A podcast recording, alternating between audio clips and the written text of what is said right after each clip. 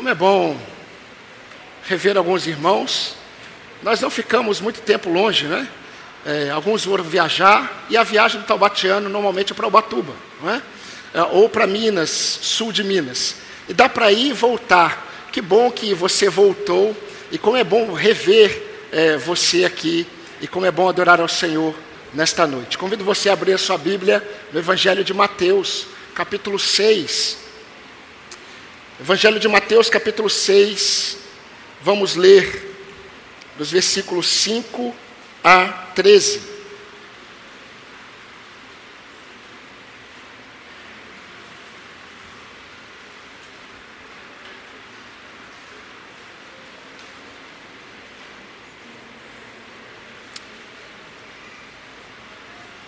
Diz assim a palavra do Senhor, Evangelho de Mateus, capítulo 6, versículo 5.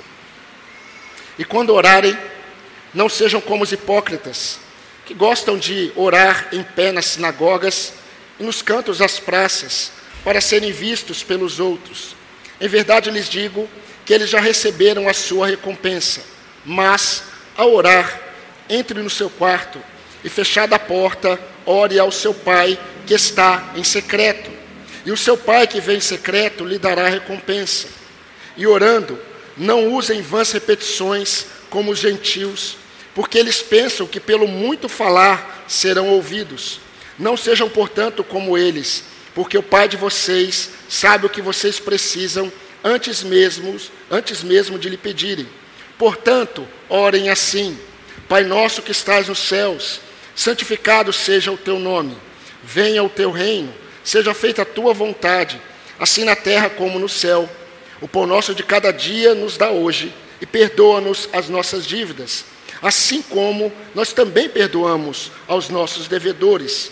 E não nos deixes cair em tentação, mas livra-nos do mal, pois teu é o reino, o poder e a glória para sempre. Amém. Queridos, neste primeiro culto de 2024, um culto que marca o início para nós de um ano letivo. Nós vamos meditar em duas dádivas que o Senhor ele entregou à sua igreja como privilégio para que possamos desenvolver uma espiritualidade saudável, uma espiritualidade conduzida pelo Espírito Santo de Deus uma espiritualidade distante de religiosidade hipócrita. Nós vamos perceber, meus irmãos, que uma espiritualidade bíblica conduzida pelo Espírito Santo é aquela espiritualidade marcada por experiências com Deus. O crente é alguém que precisa ter diariamente experiências com Deus. Uma espiritualidade saudável, bíblica, é uma espiritualidade embasada no que Deus quer e não no que eu penso que Ele quer. Uma espiritualidade saudável, bíblica, conduzida pelo Espírito Santo de Deus, também é uma espiritualidade que reflete a nossa caminhada amorosa e submissa a Deus, sem o fardo pesado da religiosidade pagã. Meus irmãos, partindo desse pressuposto, nós precisamos afirmar algumas coisas. Precisamos afirmar que, por mais conhecedores que sejamos de teologia, por mais conhecedores que sejamos de boa doutrina bíblica, por mais que sejamos bons leitores de bons livros, por mais que sejamos bons ouvidores de bons sermões, sem o amadurecimento na oração e na palavra do Senhor, nós nunca iremos experimentar o que Deus deseja para nós, e ele revelou ao profeta Miqueias, Miqueias capítulo 6, versículo 8, que vocês amem a misericórdia, que vocês pratiquem a justiça e andem humildemente com o seu Deus. É impossível andar humildemente com Deus sem um amadurecimento na oração e na palavra de Deus. Essas são as duas dádivas que Deus deixou para a igreja.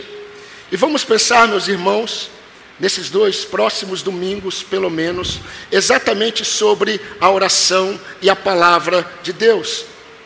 Dádivas de Deus excelentes, que devem não apenas conduzir a nossa vida, mas é o que sustenta a nossa espiritualidade. Eu sempre digo isso. Nós vamos começar a estudar 1 Coríntios capítulo 7. E como pastor, todas as vezes que eu aconselho um casal que está passando por qualquer dificuldade, eu tenho certeza que há muito tempo eles abandonaram a leitura bíblica e a oração como casal. Isso é característico de todos aqueles que estão tendo muitas lutas em seus relacionamentos. Porque, meus irmãos, enquanto a oração nos mantém em Deus, a palavra de Deus nos alimenta dele. E olhando para o texto que nós estamos observando, nesse registro de Mateus, entenda que Jesus não está apenas pensando em ensinar os seus discípulos a orar. Jesus não está apenas ensinando sobre a oração que Deus deseja dos seus filhos. Jesus está contrastando o seu ensino com a oração hipócrita dos fariseus. E ele relata isso no versículo 5 e 6.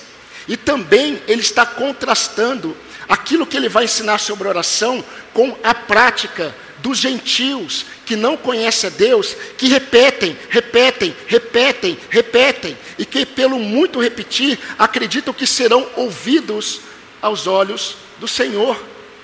Jesus, ao ensinar sobre oração, ele está fazendo um contraste. Aliás, tudo aquilo que Deus fala automaticamente revela um contraste daquilo que está longe dele. No versículo 9, Jesus, ao dizer, portanto, orem assim, ele está mostrando claramente este contraste da oração hipócrita e vã, tanto dos fariseus, os líderes religiosos de Israel, como dos gentios que não conheciam a Deus. Quando ele diz no versículo 8: Não sejam, portanto, como eles. Jesus está mostrando essa diferença. Aqueles que fazem parte do reino, aqueles que são cidadãos do reino, eles não podem orar como aqueles que são religiosos. Eles não podem orar como aqueles que não conhecem a Deus, que repetem, repetem e repetem. Agora, olha que interessante Lucas, ele registra este momento numa outra perspectiva, nos dá uma outra perspectiva do que está acontecendo.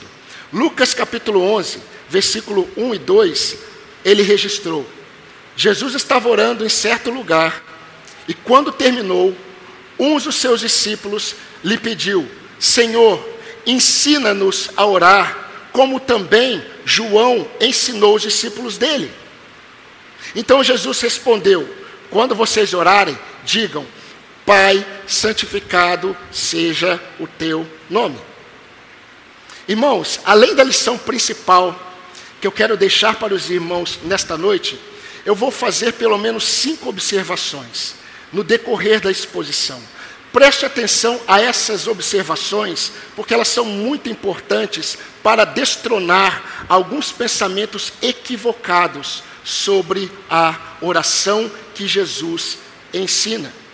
E a primeira observação que eu quero destacar aos irmãos, nos ensina que não está nessa abordagem de Jesus a dúvida se o discípulo ele é alguém que ora ou não. Não existe essa dúvida. Se o discípulo é alguém que ora ou não já existe o pressuposto que o discípulo é alguém que ora. Já existe esse pensamento. Jesus ele vai ensinar como orar. E é interessante porque quando nós observamos a, a resposta de Jesus parte a partir de uma dúvida. Vem a partir de uma dúvida de um discípulo. Ele quer saber, Senhor, como nós oramos? Porque cada mestre ensina um jeito de orar. Os fariseus ensinam a orar de uma forma. Os líderes de qualquer seita ou religião, eles ensinam os seus discípulos a orarem. João Batista ensinou seus discípulos a orar. Como que o Senhor nos ensina a orar? Já há o pressuposto que a oração faz parte do discípulo. Essa é a primeira observação. E no versículo 9, Jesus responde: Vós orareis assim. Queridos, com certeza esse texto, a oração do Pai Nosso, é mais conhecida do que o Salmo 23, do que o Salmo 91, é mais conhecido do que João 3,16.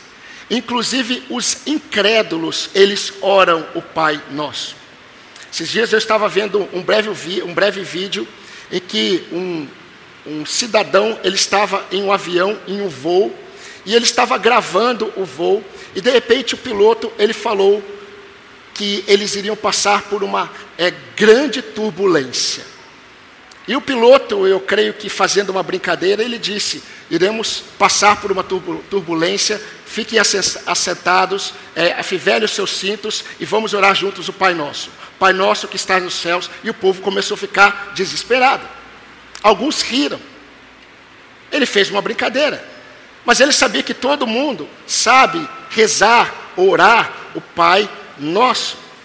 Mas é interessante, irmãos, porque olhando para dentro de casa, olhando para o contexto evangélico, muito do que se lê, muito do que se estuda, muito do que se debate sobre oração, normalmente está voltado para as formas.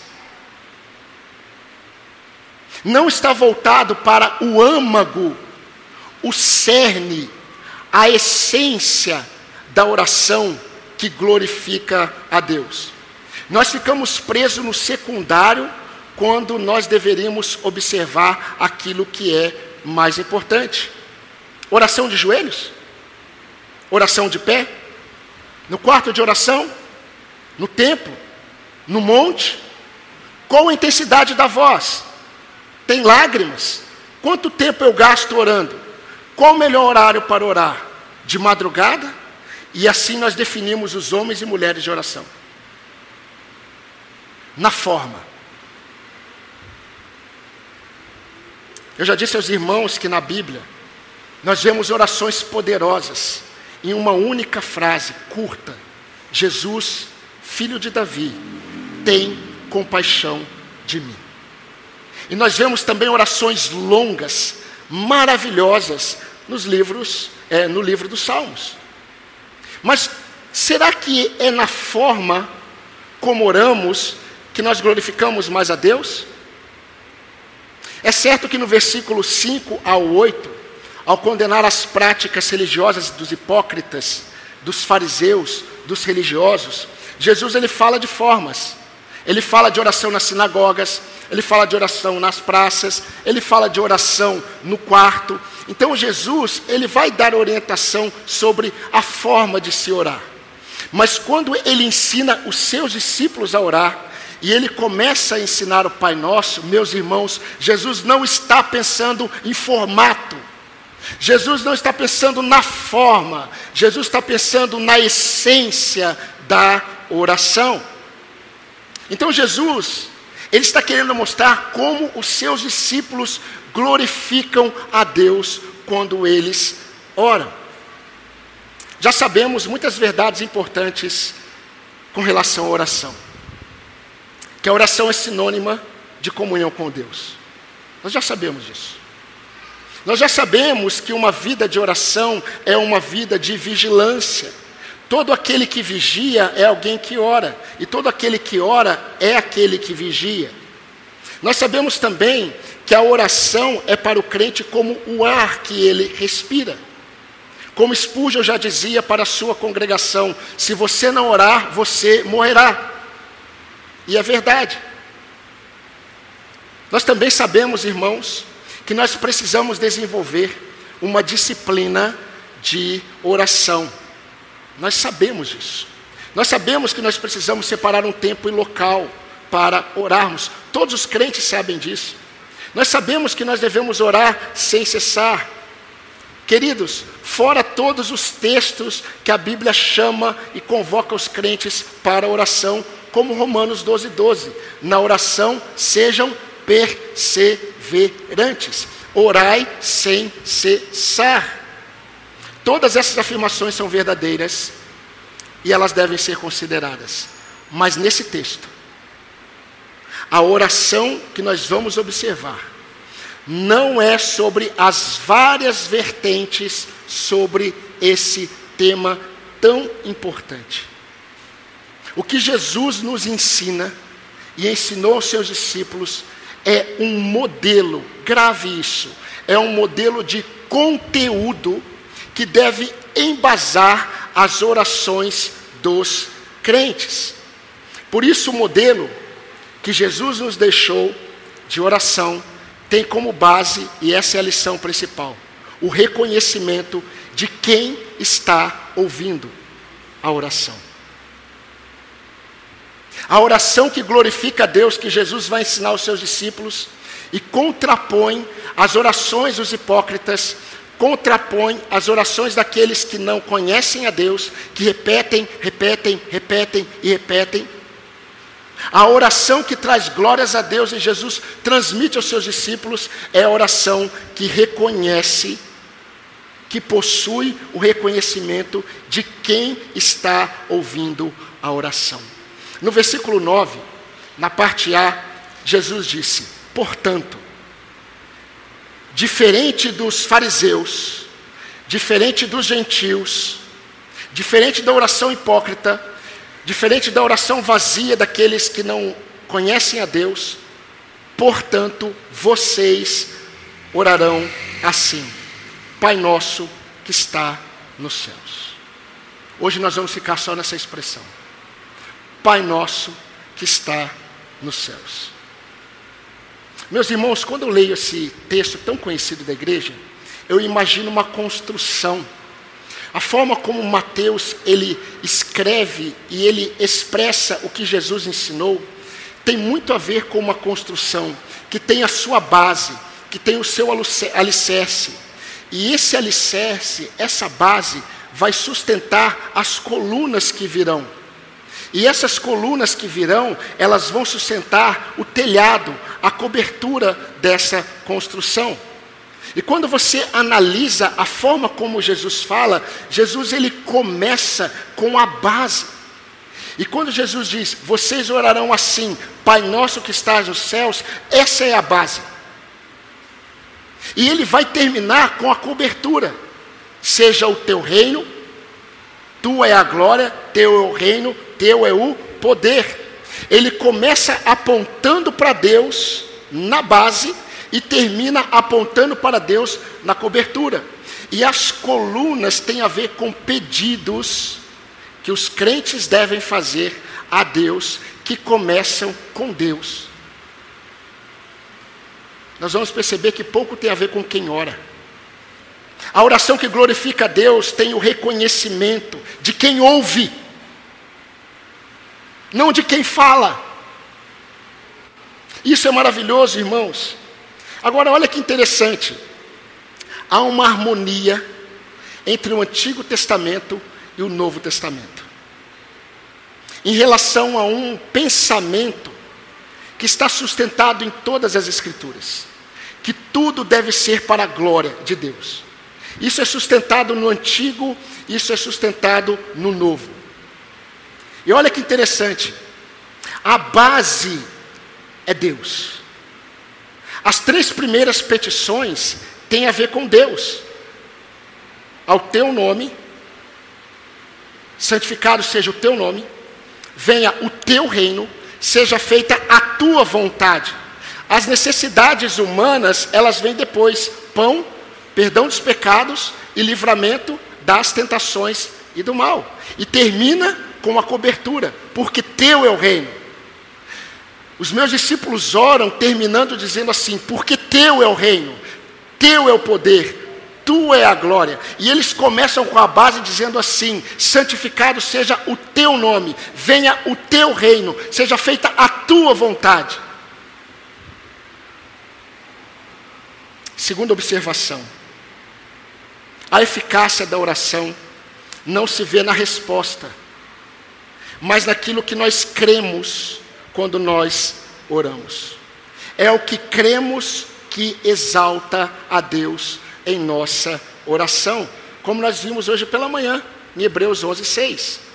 E queridos, que esperança maravilhosa saber que ao orarmos, a nossa confiança, ela repousa não em quem fala, a nossa confiança repousa em quem ouve.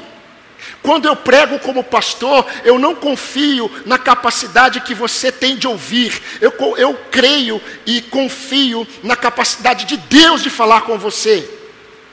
É muito diferente. Porque se eu confio na sua capacidade de ouvir, eu me entristeço ou me alegro.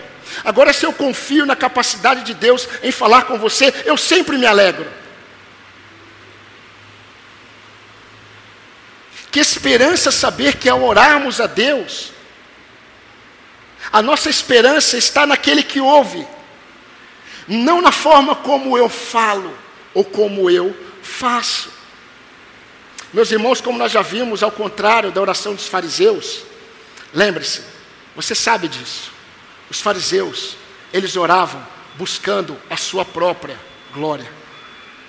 Ao contrário disso, a oração que Jesus ele ensina aos seus discípulos e à igreja busca a glória de Deus. Então, meus irmãos, o alvo da oração está na pessoa a quem a oração está sendo dirigida. Terceira observação. O carro não foi roubado, fiquem tranquilos, só disparou o alarme. Vamos voltar aqui. Terceira observação. A essência da oração sempre voltará o nosso coração para a consciência sobre quem Deus é, para depois nos conduzir para aquilo que Deus pode fazer por nós. Eu vou repetir essa terceira observação. A essência da oração sempre voltará ao nosso coração para a consciência de quem Deus é, para depois direcionar o nosso coração para aquilo que Ele pode fazer por nós. Agora é muito importante, irmãos, o que Jesus quer que nós saibamos aqui. Jesus quer que os seus discípulos não apenas tenham essa consciência de que ao orar, eles estão buscando a glória de Deus. Jesus ele está preocupado em como os discípulos dele veem Deus.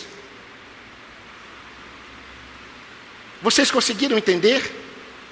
Jesus não está apenas contrastando a oração hipócrita, mostrando como nós devemos orar buscando a glória de Deus. É mais do que isso. Ele deseja que nós vejamos Deus da forma correta. Quem está recebendo a oração não é apenas o Deus Todo-Poderoso. Quem está recebendo a oração não é apenas o Deus Santo. Quem está recebendo a oração não é apenas o Deus que sabe todas as coisas, como um Deus onisciente. O Deus que ouve a oração dos seus filhos, ele é pessoal, ele é também presente e ele é atento ao clamor do seu povo. Pedro, ele vai fazer menção de um salmo, e ele vai falar desse salmo para os irmãos que estão sendo perseguidos. E ele diz: Salmo 34, 15. Os olhos do Senhor estão sobre os justos, e os seus ouvidos atentos ao seu clamor. E Jesus está mostrando por que isso acontece. Por que, que os olhos do Senhor estão sobre os justos e os seus ouvidos atentos ao seu clamor? Porque esse Deus que ouve a oração do seu povo, Ele é Pai. Embora Deus, como Criador, ele seja reconhecido e deve ser como pai de toda a criação. Apesar de Deus como criador, ele ser provedor para todos os homens, nós precisamos entender claramente, meus irmãos, claramente, que no sentido da redenção, no sentido redentivo, ele não é pai de todos os homens. E vocês vão entender aonde Jesus está chegando. Muitos acreditam que Deus é Pai de todos os homens. Jesus, ao ensinar, entenda como ele começa. Ele diz assim: Vocês não, vocês vão orar assim, Pai Nosso. Diferente dos religiosos, diferente dos gentios que não conhecem a Deus, vocês que são meus, vocês vão orar assim. E vocês devem começar vendo Deus como Ele é. Para vocês, Ele é Pai. Isso significa, queridos, que a oração do Pai Nosso, que costuma ser recitado em momentos comunitários, não une os homens, distingue.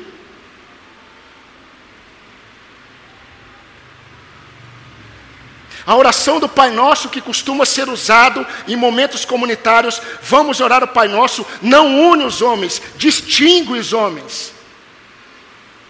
Porque quando Deus ensinou os seus discípulos a orar em Cristo, Ele falou àqueles que são dele.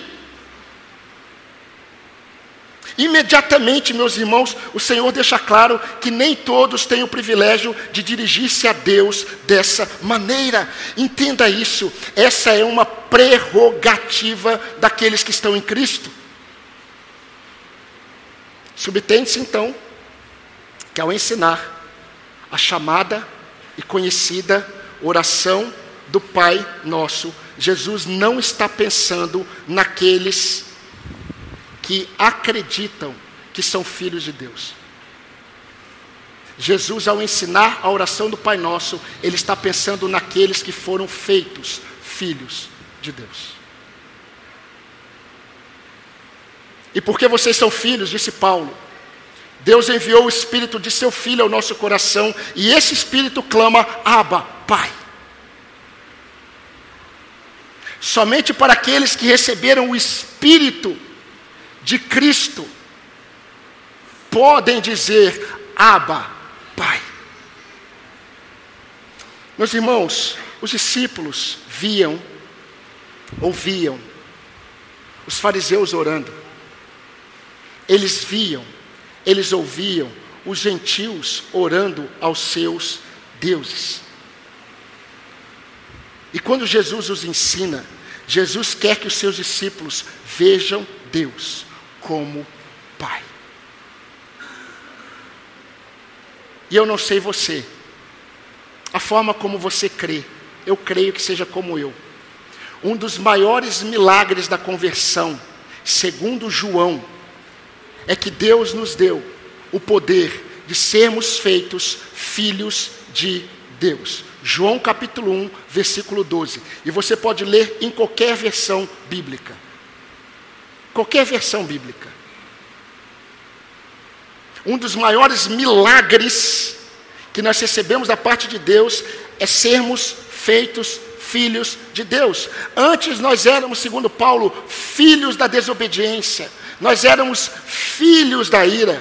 Em Cristo nós somos feitos filhos de Deus. E queridos, Ele nos trata como Pai. Agora, não Pai pecador, que fala em tantos momentos da sua paternidade. Eu me deparo com irmãos que dizem assim: Pastor, eu tenho dificuldade de enxergar Deus como Pai, pela minha experiência que eu tive com o Pai. O homem não é referencial de paternidade, Deus é. Eu não posso olhar a experiência de paternidade que eu tive e olhar para Deus. Eu olho para Deus, Ele é o modelo de paternidade. Apesar dos exemplos que nós temos. Porque os pais, por mais piedosos que sejam, são pecadores. Quarta observação: não compare a paternidade de um homem pecador, por melhor que seja, com a paternidade de Deus. Deus é o referencial de paternidade e não o homem. Quando nós não temos essa perspectiva, queridos, ao orarmos ao Senhor, nós não vamos enxergá-lo da forma como ele deseja. Eu sei que muitos aqui já dormiram enquanto o pastor prega. E eu não estou preocupado. Teve uma irmã que falou assim, pastor, eu não estava é, dormindo quando você falou, eu estava orando. E eu falo assim, fique em paz, irmão. Fique tranquilo. Talvez você esteja só orando, mas você ora bastante assim, né? Mas alguém aqui já dormiu orando? Perguntaram certa vez para Charles Spurgeon: Pastor, é pecado dormir enquanto eu estou orando? Ele disse assim: Você conhece algum pai que ficou muito bravo porque ele estava conversando com seu filho e o seu filho dormiu no colo dele? Agora, há um porém. Se eu deixo o pior do meu tempo e das minhas energias para o meu momento de oração, aí tem a ver com o meu desprezo. Mas se eu tenho separado, eu estou naquele tempo com Deus e de repente eu durmo, louvado seja o nome do Senhor, que é melhor coisa do que dormir orando? Eu antes eu falava assim, Deus, me dê oportunidade de morrer pregando. E hoje eu falo não, porque isso vai assustar os meus irmãos. Deixa eu ir embora para casa, dormir, não sei, do jeito que o senhor quiser. Mas não na hora que eu estiver pregando. Imagina as crianças. E eu creio que o senhor ouviu esse meu pedido. Né? Eu creio que isso não vai acontecer. Mas, meus irmãos, será que Jesus ele quer ensinar sobre intimidade de um filho com o pai? Porque a expressão aramaica e depois grega para aba pai é papaizinho. Mas será que Jesus, ele quer ensinar sobre a intimidade que um filho tem com o pai a orarmos a Deus? Não, mil vezes não. Sabe por quê? Jesus é um hebreu. O hebreu, ele não vê o pai dessa forma. O hebreu, ele vê o pai como autoridade e governo. Ao mesmo tempo que ele tem acesso a um pai amoroso que cuida. Eu sei que tem muitos crentes demonstrando uma intimidade com Deus, chamam Deus de diversas formas. Tome cuidado. Porque às vezes aquilo que é tido por intimidade tem mais a ver com irreverência, por não conhecer Deus, do que qualquer outra coisa. Mas Jesus ele acrescenta: Pai nosso que está nos céus. Isso significa, queridos, eu já vou para as aplicações.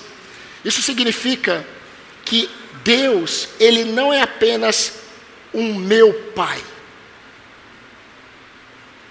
Significa que Deus é pai também de outros meus irmãos. Vocês orarão assim: Pai nosso. Jesus também está mostrando que pelo fato de eu crer que eu não estou sozinho neste mundo, eu sei que outros que são filhos de Deus também estão falando com Deus e podem interceder por mim, e Deus ouvirá. Isso remove do crente aquela visão exclusivista de Deus. Deus me ama mais do que qualquer um. Deus me ouve de uma forma impressionante. E conta isso no testemunho da igreja. Meus irmãos, a forma como Deus me ouve é impressionante. Ele tem uma visão equivocada da oração do Pai Nosso. Na verdade, ele tem uma visão equivocada da oração. Mas principalmente, irmãos, principalmente, o que Deus em Cristo está ensinando é que o Deus que está ouvindo a minha oração, ele está acima de mim. Esse Pai que eu tenho acesso, que cuida, que ouve atentamente ao meu clamor, Ele está nos céus. A terra me limita. Ele está nos céus, eu não estou nos céus. A Bíblia diz que Ele está acima dos céus. E Jesus ensina isso. Orem assim, essa é a base. Pai nosso que está nos céus. Ele não está onde você está. O que ele vê é mais amplo, o que ele vê é mais pleno, o que ele vê é mais assertivo, o que ele vê é mais ilimitado do que eu que estou na terra. Vocês percebem, percebem, irmãos? O que Jesus está mostrando aqui, logo na base, ao reconhecermos para quem estamos elevando a nossa oração, o nosso coração se assenta. Logo no início, no lugar certo. Nós vamos perceber que o nosso Deus, ou melhor, você e todos nós, você vai perceber que o seu Deus, que o meu Deus, que o nosso Deus, ele é pessoal e próximo. É o meu Pai. É o nosso Pai. Logo no início você vai perceber que o seu Deus, o meu Deus, o nosso Deus, ele é um Pai que exala autoridade e governo. Você vai aprender que o seu Deus, o meu Deus, o nosso Deus, ele é o Deus da igreja. O meu Deus sabe muito mais do que eu, porque Ele está nos céus e eu na terra. Que bênção. Além de tudo isso, o autor de Hebreus nos diz que nós temos à direita de Deus Pai um sumo sacerdote que se compadece das nossas fraquezas. Aos Romanos, Paulo diz que o Espírito Santo de Deus, que em nós habita, ele intercede por nós com gemidos inexprimíveis. Querido, se a base é o reconhecimento de quem está ouvindo a nossa oração, a primeira coluna que sustenta a oração tem a ver com desejos corretos. Mas é um desejo tão intenso que se torna um pedido a Deus. E é muito interessante. As três primeiras colunas, como eu disse, revelam o desejo de que Deus seja engrandecido. Eu não vou explicar para os irmãos tudo, mas eu vou mostrar para os irmãos como Jesus ele desenvolve. Letra A, ele mostra como primeira coluna da base o desejo de que Deus permaneça na posição que pertence somente a Ele. Santificado seja o teu nome. Separado seja o teu nome. Esse é um desejo de quem ora. O segundo desejo, letra B, é o desejo de que o reino de Deus se estabeleça entre nós. Venha o teu reino. Letra C, o desejo de que a vontade de Deus prevaleça, seja feita a tua vontade tanto na terra quanto no céu. Vocês percebem? A oração não começa com revelar minha vontade. A oração não começa revelando aquilo que eu desejo para mim. A oração começa com a base reconhecendo aquele que ouve. E os três primeiros pedidos, as três primeiras colunas, têm a ver com Deus. Santificado seja o teu nome, venha o teu reino, faça a tua vontade na terra e no céu. O desejo de que o maná diário venha da parte de Deus. E eu vou ensinar para os irmãos sobre o maná, que é uma visão muito equivocada sobre o maná. O pão nosso de cada dia nos deu hoje. Letra E. O desejo do perdão de Deus pelas ofensas. Perdoa as nossas dívidas. Eu não li com os irmãos os versículos 14 e 15. Porque quando nós formos falar de perdão de pecados, eu preciso dar uma ênfase que Jesus dá aqui. Letra F. Desejo de livramento das tentações e do mal. Não nos deixes cair em tentação, mas livra-nos do mal. E meus irmãos, como eu disse, o telhado vem. Porque teu é o poder, teu é o reino, tu é a glória, teu é o poder, teu é o reino para todos sempre. Amém. A construção está plena. Porque teu é o reino, o poder e a glória para sempre. Amém. Eu não sei se vocês já perceberam até aqui que o que Jesus nos ensina, muitos homens do passado, eles já diziam que a oração do salvo não tem a ver não começa com apresentar a Deus o meu mundo. A oração do salvo começa com trazer o mundo de Deus para o meu. Isso contrapõe a oração do fariseu que busca sua própria glória. Contrapõe a oração do gentil que repete, repete, repete, porque ele só quer o quê? Ele só quer receber. quinta e última observação de hoje. Será que todas as vezes que nós vamos falar com Deus, nós temos que usar esse modelo que Jesus nos ensinou todas as vezes? Literalmente não. Jesus não fez isso. Leia João 17. Jesus ele não faz isso. Jesus não está pensando na forma, então literalmente não.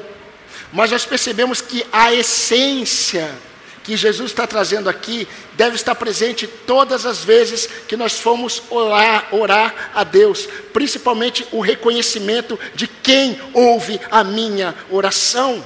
Isso tem que, tem que estar presente em todos os momentos. A essência está presente. Antes de falar das aplicações, a oração que Jesus está ensinando, ela tem consciência e coração.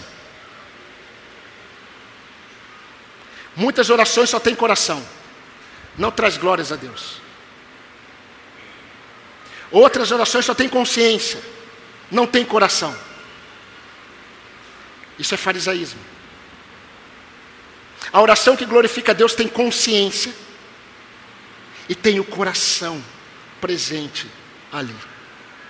Eu acredito, irmãos, indo para as aplicações, eu acredito que aquele que deseja andar com o Senhor, e como eu disse, está ficando cada vez mais para trás isso, toda mudança de ano tem aquele ar meio místico de que uma chave vai ser virada, não tem? Vai zerar, zerou. Vamos começar de novo. Não existe isso. 2024 é continuação do que aconteceu em 2023. E será a base para o que será em 2025. Mas é importante nesses momentos em que o povo está pulando ondinha, vestido de branco. É difícil até comprar roupa nesse período, só tem branco. Eu não sou pai de santo, eu não, eu não vou usar branco. Mas só tem branco. E tem crente pulando onda. Eu não vou entrar no mérito da questão. Mas nós deveríamos aproveitar esse momento para avaliar, irmãos, aquilo que de fato move o crente. Eu creio que todo cristão que ama a Deus, ele deseja a cada ano crescer, sabe em quê? Na oração e na palavra. Esse ano eu quero ler mais a Bíblia. Aí pega vários modelos lá de, de leitura bíblica, a leitura da Bíblia em um ano, não é verdade? Eu quero orar mais. Quem aqui falou isso para Deus no início do ano? Que quer ler mais a Bíblia e quer orar mais? Levanta a mão. Não significa que quem não levantou não deseja isso. Pode ser que seja envergonhado. Mas todo crente deseja orar mais e ler mais a Bíblia. Para isso nós precisamos de disciplina. Sem disciplina, aquilo que eu desejo não vai mudar. Só vai ficar no âmbito do desejo. Eu preciso de disciplina. Jesus ele ensina sobre disciplina. E eu afirmei, meus irmãos, no início do sermão, que sem o amadurecimento nessas disciplinas espirituais, oração e leitura bíblica, nós não conseguimos amadurecer. Agora a questão é que Jesus aqui, ele não está falando sobre isso. Porque a disciplina tem a ver com a forma. Jesus não está pensando na forma. Jesus está pensando na essência da oração. Jesus está pensando no cerne da oração. Jesus está pensando no âmago da oração. E eu creio, meus irmãos, que quando a gente começa a caminhar nesse sentido, nós começamos a experimentar uma cultura de oração bíblica. Porque todas as vezes que nós vamos à presença de Deus, naturalmente nós começamos reconhecendo quem ouve. Desejando o mundo dele para depois expor os meus desejos. E eu termino reconhecendo quem Ele é. Isso é uma cultura de oração. Eu creio que na oração, Deus se agrada de uma mente que sabe com quem está falando. Deus se agrada daquele que sabe com quem está falando. E sabe que não está falando com o juiz. Ele está falando com o Pai eterno. Jesus é surpreendentemente maravilhoso. Antes do Pai Nosso, Jesus diz assim: Não orem como os gentios que, por muito falar, acreditam que serão ouvidos. Repetem, repetem, repetem, repetem. Vocês não devem fazer isso, sabe por quê? Porque o Pai de vocês sabe do que vocês precisam antes de vocês pedir, pedirem. Ou seja, que Jesus está falando? O que vocês vão pedir, o Pai sabe, mas o que, que o Pai deseja? O Pai deseja que nessa oração de pai e filhos, você entenda o seu privilégio, glorificá-lo. Aí faz sentido ler sobre George Whitfield, faz sentido ler sobre Leonardo Ravenhill e tantos outros homens e mulheres de oração, porque eles entenderam a essência. Eles não ficaram presos na forma. Tem crentes que dizem é no monte, é no quarto, é de pé, é de joelho. Quem, quem fala mais alto na oração, quem chora.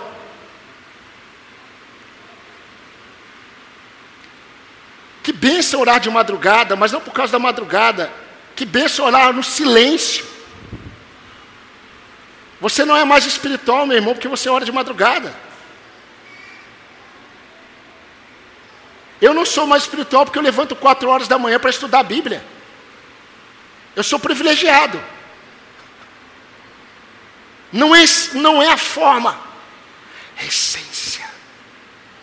Com quem eu vou falar?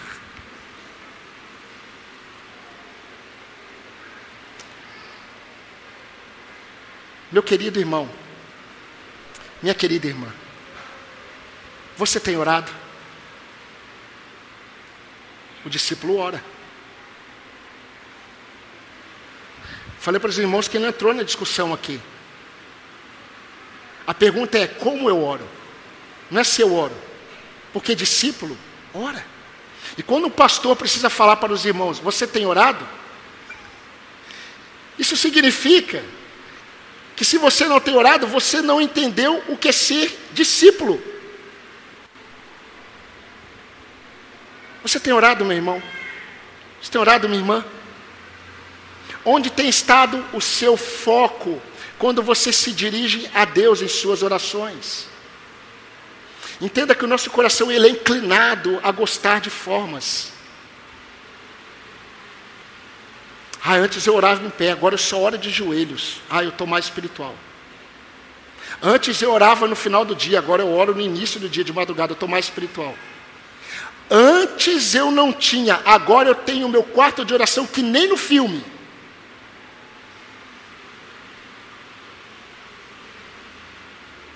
Jesus vai falar de formas, entre no quarto. Mas sabe qual o motivo de Jesus falar entra no quarto para orar? É porque no quarto ninguém te vê, só o Pai.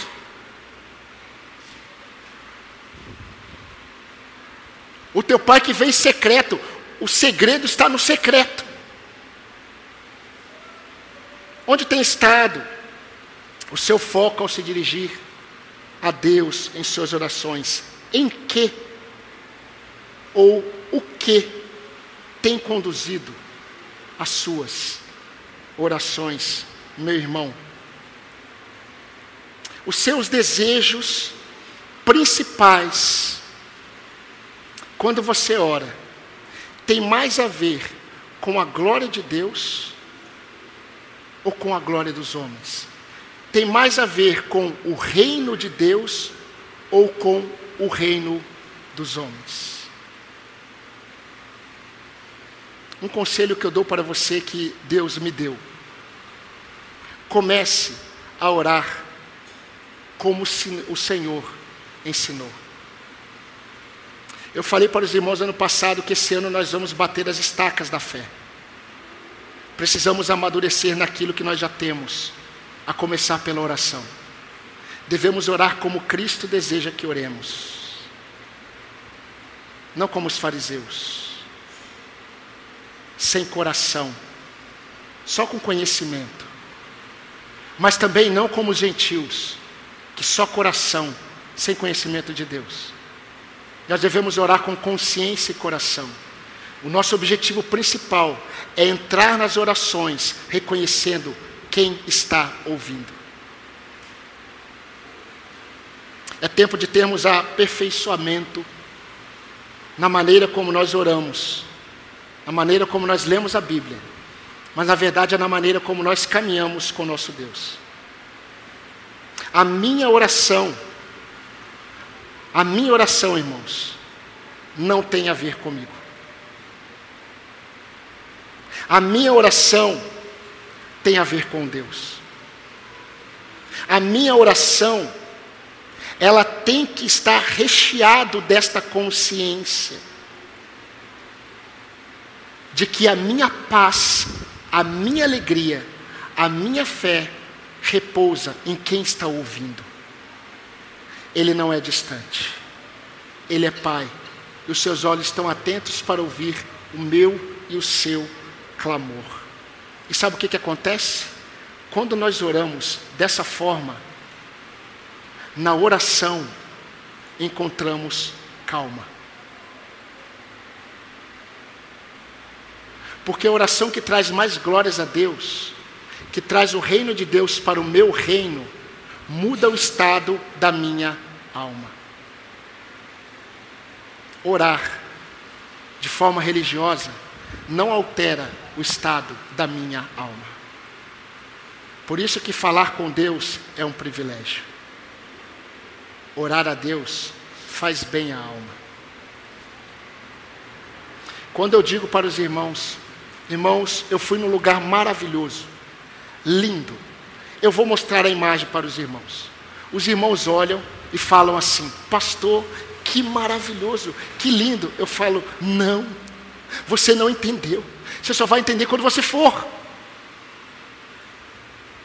Se eu disser para os irmãos, irmãos, é maravilhoso andar com Deus em oração. Vocês podem dizer assim: é verdade, pastor, eu imagino, a Bíblia diz. Eu falo: não, você tem que experimentar. Quanto mais você ora, mais desejo você terá de orar. Quanto menos você ora, menos desejo você terá de orar. O meu desejo é que o Espírito Santo, que intercede por nós com gemidos inexprimíveis, continue a nos aperfeiçoar, aperfeiçoando a nossa consciência e o nosso coração em relação à oração. Amém, irmãos? Amém. Que Deus os abençoe.